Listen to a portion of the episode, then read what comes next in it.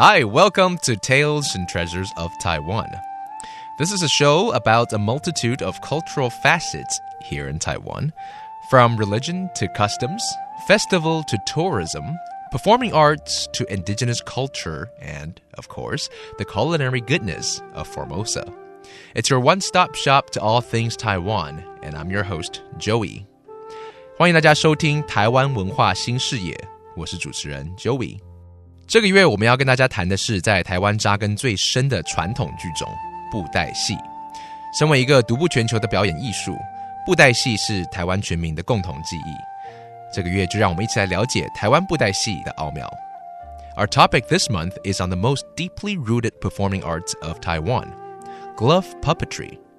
Together, let's explore the past, the present, and the future of this art form that has single handedly comprised the fondest childhood memories of many Taiwanese people. This week, we'll talk about the inner working of the backstage and glove puppetry. From the making of puppets to the design of the stage, how to visualize scene changes and the importance of the backstage performers. 这周我们来谈谈布袋戏的硬体，包含戏偶的制作、舞台的搭设、 换场的艺术和后台表演者的重要性。我们邀请到的是河洛坊古典布袋戏偶推广中心的负责人林明文老师。Our guest for this week's topic is the director of He Luofang Classic Chinese Puppet Art Center, Vincent Lin.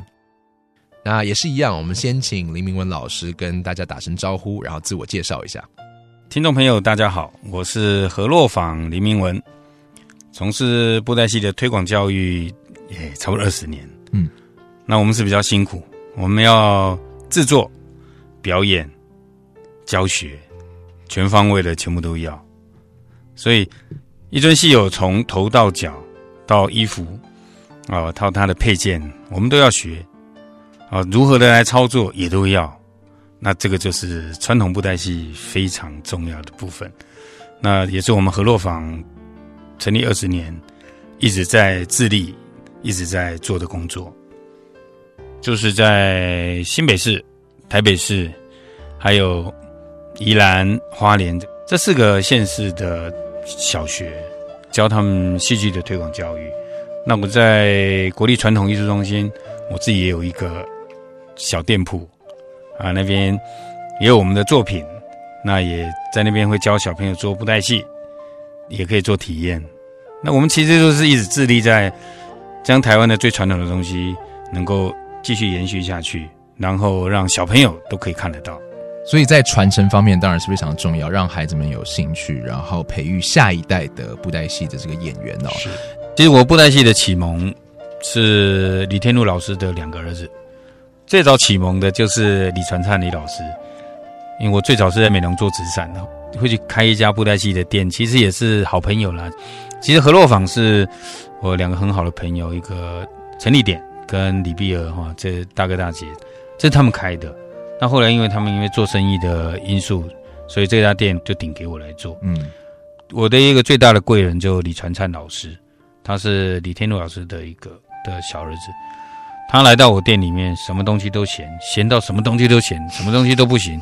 由于他这样的鞭策，让我觉得完蛋了，布袋戏不是这个样子。嗯，他跟我讲，你的衣服啊、偶头啊，这东西都不行啊，那没办法演啊，啊，绣的很差，怎样？好，那我们就从不好的地方，我们就来改进，慢慢的来改进。后来遇到陈雄老师，陈雄老师他也是在启蒙我的布袋戏非常重要。他跟我讲，你做了布袋戏没办法演，完蛋了。我就跟他学，我跟他学帽子怎么做，拿衣服怎么做。然后布袋戏的灵魂就是他布袋戏的身体要怎么样来做，它的重量、尺寸，还有布料也很重要。所以师傅就跟我讲，你一定要学会操作戏偶。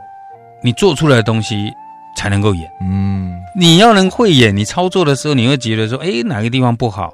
哎，这个偶头啊，雕刻起来好了以后，帽子戴上去会牢固？你不会演了两下帽子就飞走？嗯哼。然后这衣服的尺寸大小要，比如说它前面要开，因为要踢脚啊，你腰部以下一定要开，你不能缝起来，缝起来的时候你脚踢不上去。哎，小细节，那你看小蛋女生她会梳头发。那你要做到梳头发这个动作，那当然头发那一定是很重要的。那里面一个道具，哦，那也是一个她的灵魂。那手嘞，你手要翻过来这些动作，你如果没有把这个偶做到很好的话，你要你要来操作都是非常困难。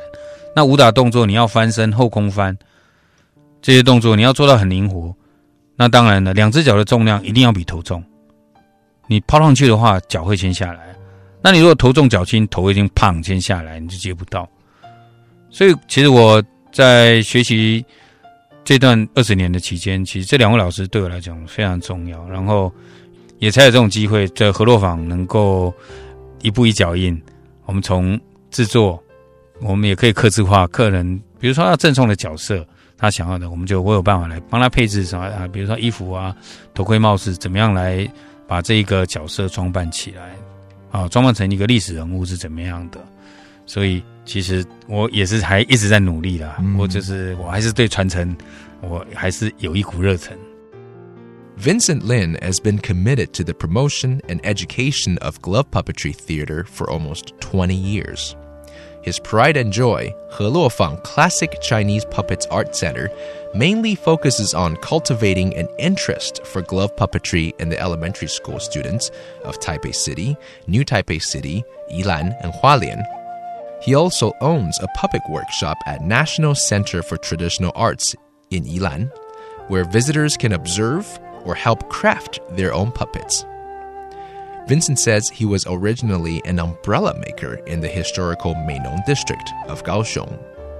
He was always good with his hands, but never dreamed of opening a glove puppet workshop until his friends asked him to take over their business.